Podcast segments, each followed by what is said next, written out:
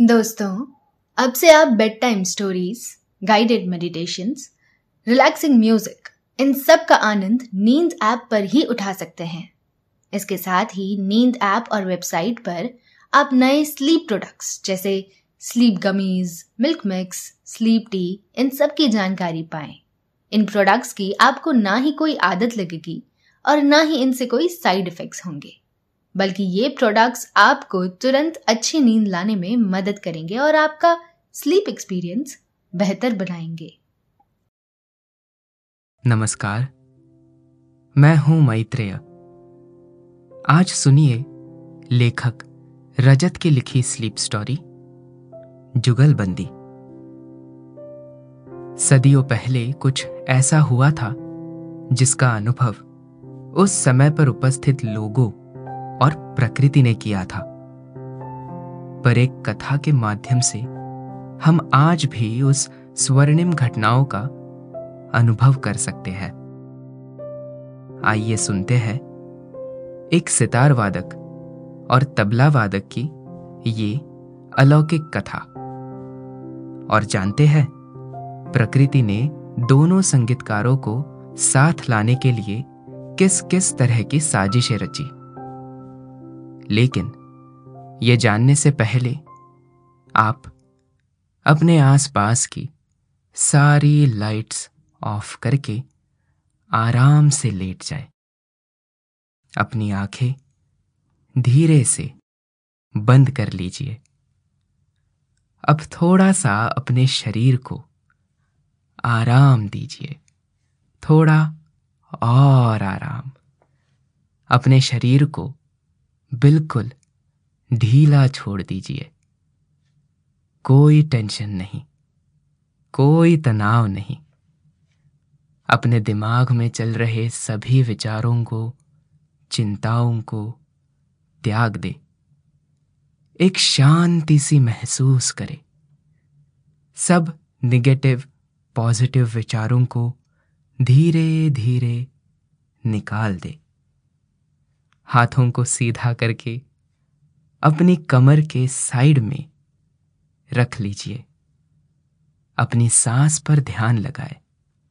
इसको धीमे या तेज नहीं करना है।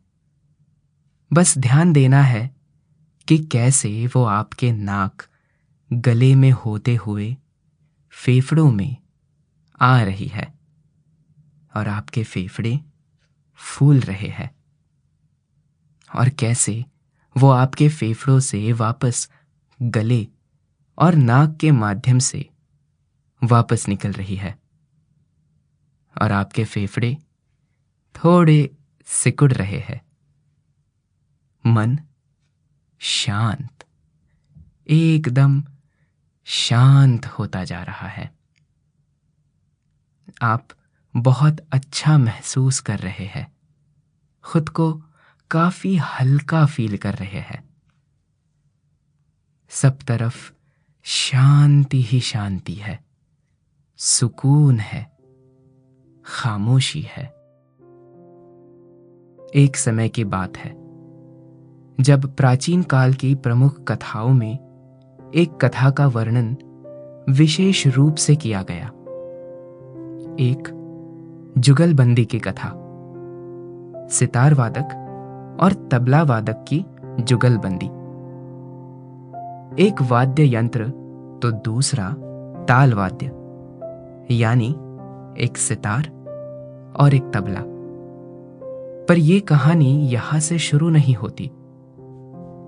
ये कहानी शुरू होती है जब हमारे सितार वादक मधुर, छोटे बच्चे थे। एक रोज वो पेड़ों के नीचे रखी हुई लकड़ियों में से कोई खास लकड़ी ढूंढ रहे थे। उन्हें कुछ मोटी, चौड़ी और एक लंबी लकड़ी की तलाश थी। करीब एक फीट लंबी। कुछ समय प्रयास करने के बाद उन्हें एक लकड़ी का टुकड़ा दिखाई दिया। उन्होंने खुश होते हुए उसे उठाया और दौड़कर अपनी कुटिया के बाहर जाकर बैठ गए। उन्होंने वहाँ पहले से कुछ मज़बूत और पतले तार इकट्ठे कर रखे थे। उन्होंने लकड़ी और तार लिए और उस पर अपनी कला का नमूना दिखाने लगे। वो तारों को लकड़ी के एक सिरे से दूसरे सिरे से जोड़ने लगे।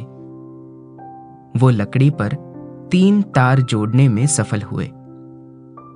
उन्होंने खुद अपना एक वाद्य यंत्र तैयार किया था। मधुर ने तारों पर अपनी उंगलियाँ चलाई, जिससे एक कर्णप्रिय आवाज़ निकली, जिससे वातावरण में एक हलचल मालूम हुई, जिसने सभी का ध्यान अपनी ओर खींच लिया। इतने मनमोहक स्वर कि उससे कोई अछूता नहीं रहा। कुछ ही समय में पूरे राज्य में मधुर की प्रतिभा की चर्चाएँ होने लगी। एक रोज राज्य में राजा के दरबार में एक सितार वादक पधारे थे। वो जब राज्य का दौरा करने निकले तो उन्होंने मधुर के वाद्य यंत्र की आवाज़ सुनी और उसके पीछे पीछे चल दिए। मधुर अपना वाद्य यंत्र बजाने में मग्न थे। सितार वादक वही बैठकर उसकी कला का ये प्रदर्शन देखने लगे। जब मधुर रुका और उसने अपने आसपास कई लोगों को पाया, वो कुछ समझ नहीं पाया। सितार वादक ने उसकी प्रशंसा और उसे अपना सितार उपहार में दे दिया। उसके साथ सितार के बारे में गहन चर्चा भी की। उसे सितार के बारे में कोई रोचक बातें बताई और अपना शिष्य बनने का न्योता भी दिया। कुछ इस तरह से मधुर का परिचय सितार से हुआ। सितार उसका एक हिस्सा बन गया और मधुर एक सितार वादक बन गए। दूसरी ओर तबला वादक मेघराज का किस्सा भी कुछ अलग, पर बड़ा अनोखा है। जब वो छोटे थे, उन्होंने एक बसंत गौरी नाम की पंछी को पेड़ पर चोंच मारते देखा था। वो अपनी माँ के साथ नदी से पानी लेने गए थे। वो पंछी मेघराज को इतना भाया, उसकी पेड़ से चोंच टकराने की आवाज़ उनके हृदय में बस गई और पंछी की ताल से ताल मिलाते हुए वो अपने हाथों को पेड़ पर थिरकाने लगे। कुछ समय बाद वो पंछी तो उड़ गया, पर मेघराज को एक अप्रतिम उपहार दे गया। ये मेघराज की आदत में शामिल हो गया। वो जो इस काम के लायक चीज़ देखते, उस पर अपने हाथ थिरकाने लगते। मेघराज की माँ ये देखती तो उसे और प्रोत्साहित करती। एक रोज माँ ने बाज़ार से मेघराज के लिए तबला खरीदा और उसे मेघराज को देकर कहा, अब से तुम्हें इस पर अभ्यास करना होगा। मेघराज के लिए तो ये एक ख्वाहिश के पूरा हो जाने जैसा था। कुछ ही दिनों में बिना किसी गुरु के वो अच्छा खासा तबला बजाने लगे। एक बार राजा ने अपने दरबार में सभी को अपना हुनर दिखाने का मौका दिया। बहुत से लोगों ने इस अवसर का फ़ायदा उठाया। माँ ने भी मेघराज को इस बारे में बताया और एक धुन बनाने को कहा। मेघराज ने भी ऐसा ही किया और राजा के दरबार में मेघराज ने सबकी वाहवाही लूट ली। मेघराज ने तबले पर अपने हाथों को थिरकाना शुरू किया और सभी मंत्रमुग्ध होकर सुनते रहे। मेघराज के कला से समस्त वातावरण उसका मुरीद हो गया। सभी ने उसके हुनर की दाद दी। राजा ने मेघराज को पुरस्कार के साथ एक गुरु भी मुहैया कराया। ताकि मेघराज इस कला में महारत हासिल कर सके। मेघराज के सुरों का सफ़र चलता रहा और वो एक तबला वादक बन गए। इस वक्त को गुजरे काफ़ी समय हो गया। दोनों बड़े हो गए। अब दोनों ने ही अपनी अपनी कलाओं में प्रसिद्धि अर्जित कर ली थी। दोनों ही जब अपनी कला का प्रदर्शन करते तो सभी लोग और जहाँ तक उनकी आवाज़ पहुँचती, वहाँ तक समय थम जाता था। हवाएँ उनकी ओर बहना शुरू कर देती थी। दोनों एक दूसरे से दूर अपने अपने राज्यों में रहते थे। उन्होंने एक दूसरे का नाम तो सुना था, पर कभी मिल नहीं पाए। विद्वानों का मानना था यह कोई नहीं बता सकता कौन अपनी कला में ज़्यादा माहिर है। आप जिसे सुनते हो, उसके प्रशंसक बन जाते हो। यह तय करना मुश्किल था। एक बार कुछ ऐसा घटित हुआ, जो पहले कभी नहीं हुआ था। एक तरफ़ मधुर अपने राज्य में प्रदर्शन देने वाले थे, और दूसरी ओर मेघराज अपने राज्य में। ऐसा कभी नहीं हुआ कि दोनों ने एक साथ कहीं प्रस्तुति दी हो। हाँ यह ज़रूर कहा जा सकता है कि दोनों ने रियाज एक ही समय पर किया हो। पर ऐसा पहली बार हो रहा था, जिससे श्रोता तो इन्हें एक साथ नहीं सुन पाएँगे, पर कोई है जो उन्हें एक साथ सुन और देख सकता है। प्रकृति। जी हाँ प्रकृति। हवा, बादल, पंछी, सभी अन्य इस अवसर का मिलकर आनंद लेने वाले थे। दोनों की अपने अपने राज्यों में महफिल जमी। दूर दूर से श्रोता इनका कार्यक्रम देखने आए। बहुत सी कलाओं की तरह संगीत सिर्फ़ एक कला तक सीमित नहीं है, बल्कि ये एक साधना भी है। जो कला में अपना सर्वोच्च न्यौछावर कर देता, उसकी सफलता की कोई सीमा नहीं होती। जो अपनी कला से प्रेम करता है, वो अपने आप में एक सफल कलाकार होता है।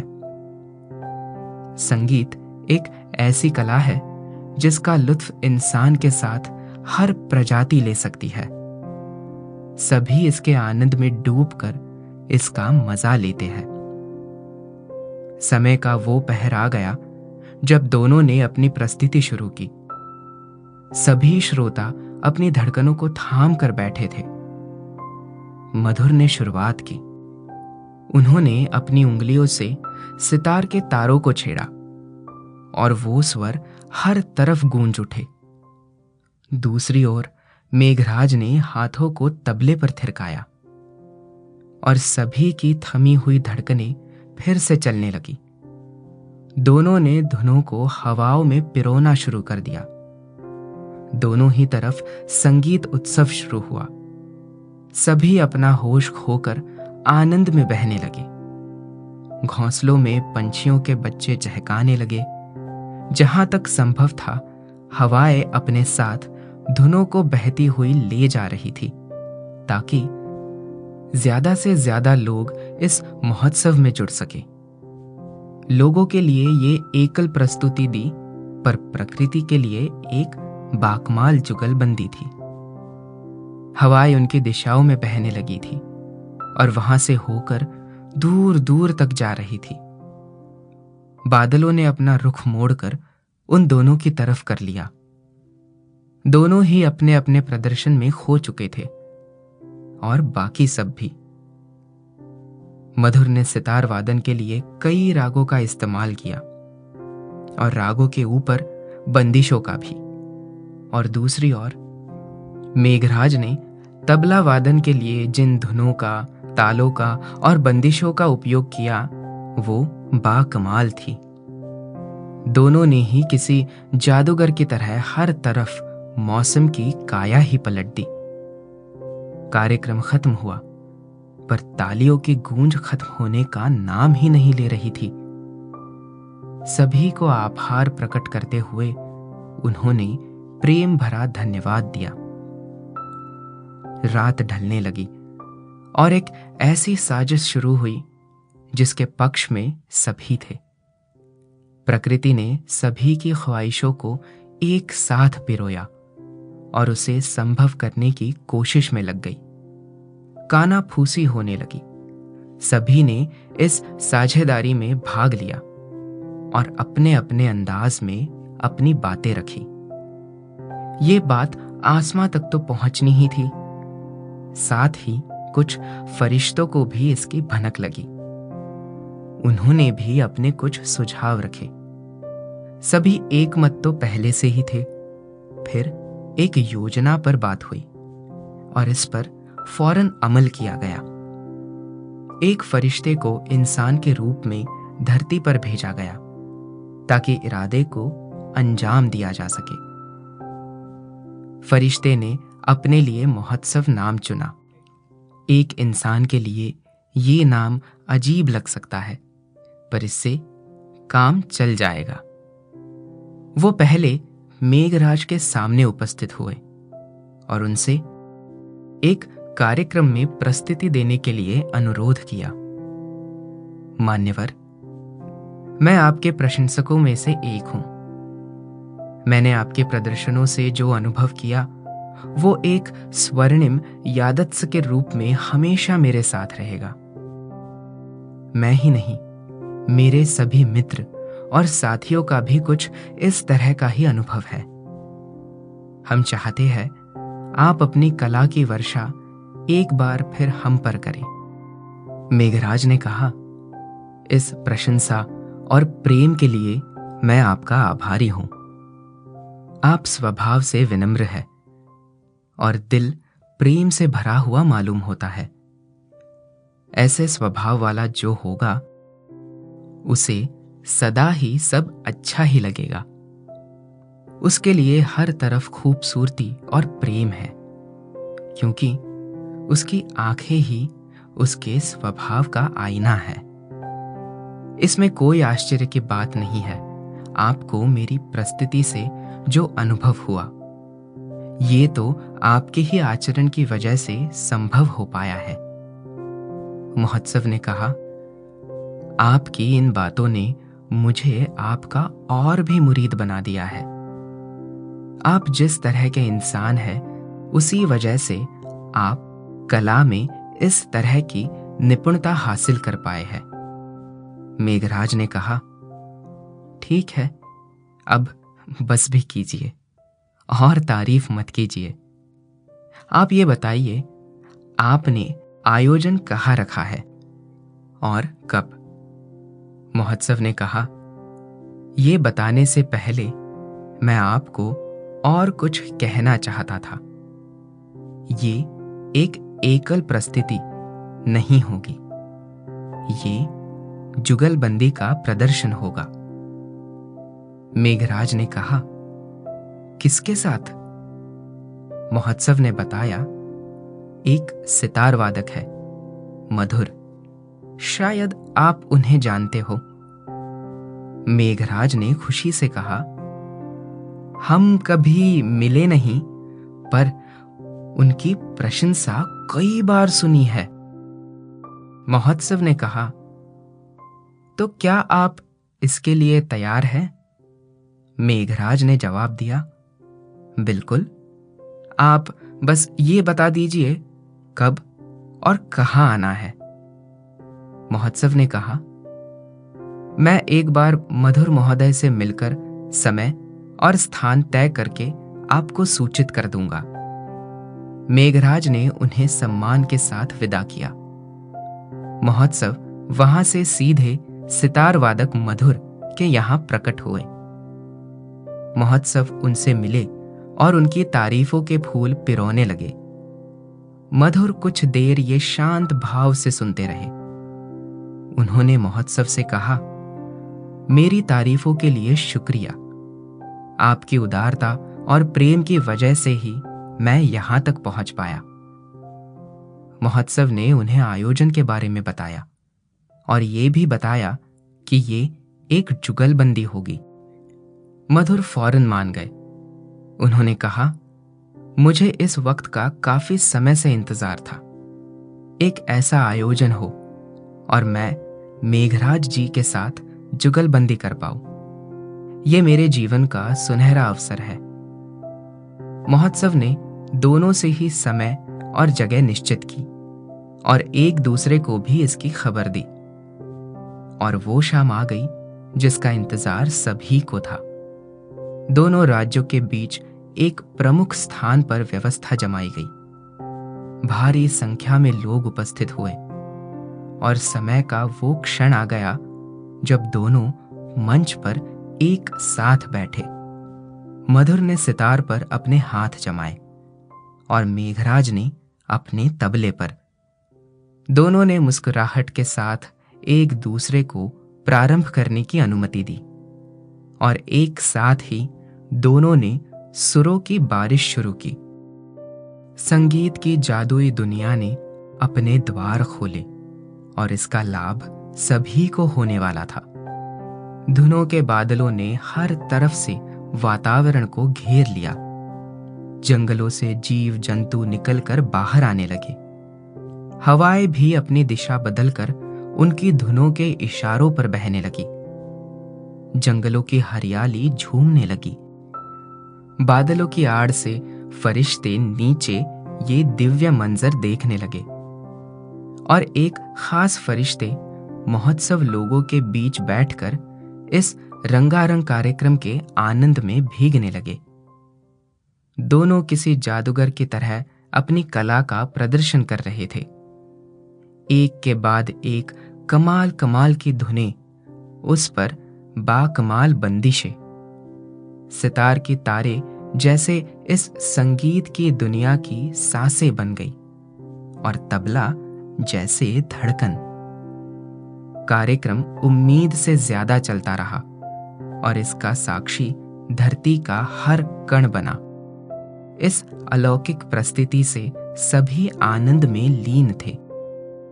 दोनों ने अपनी धुनों के साथ कार्यक्रम का समापन किया।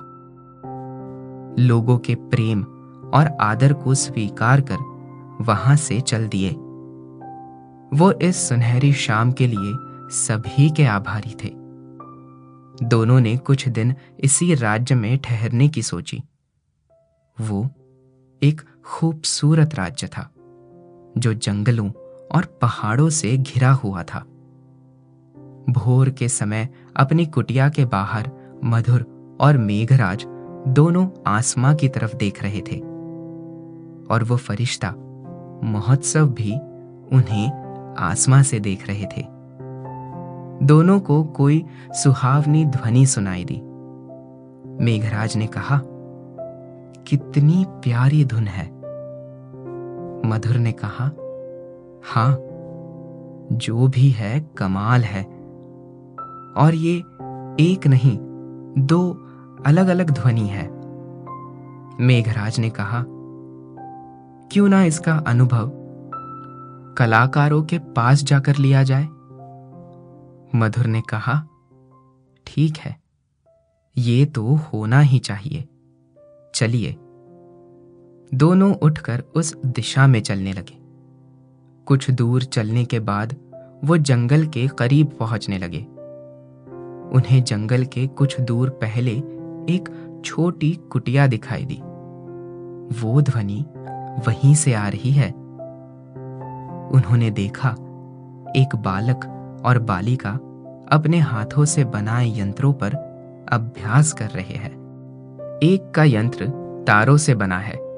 जिसे वो सितार की तरह बजा रहा है, और दूसरा लकड़ी के कुछ टुकड़ों से, जिसे वो तबले की तरह बजा रहा है।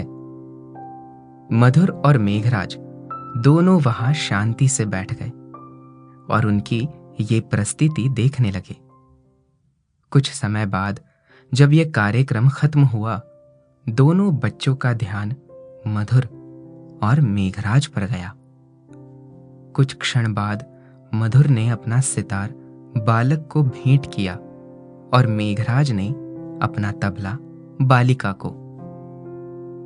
हवाओं पर सवार होकर रात आगे बढ़ रही है।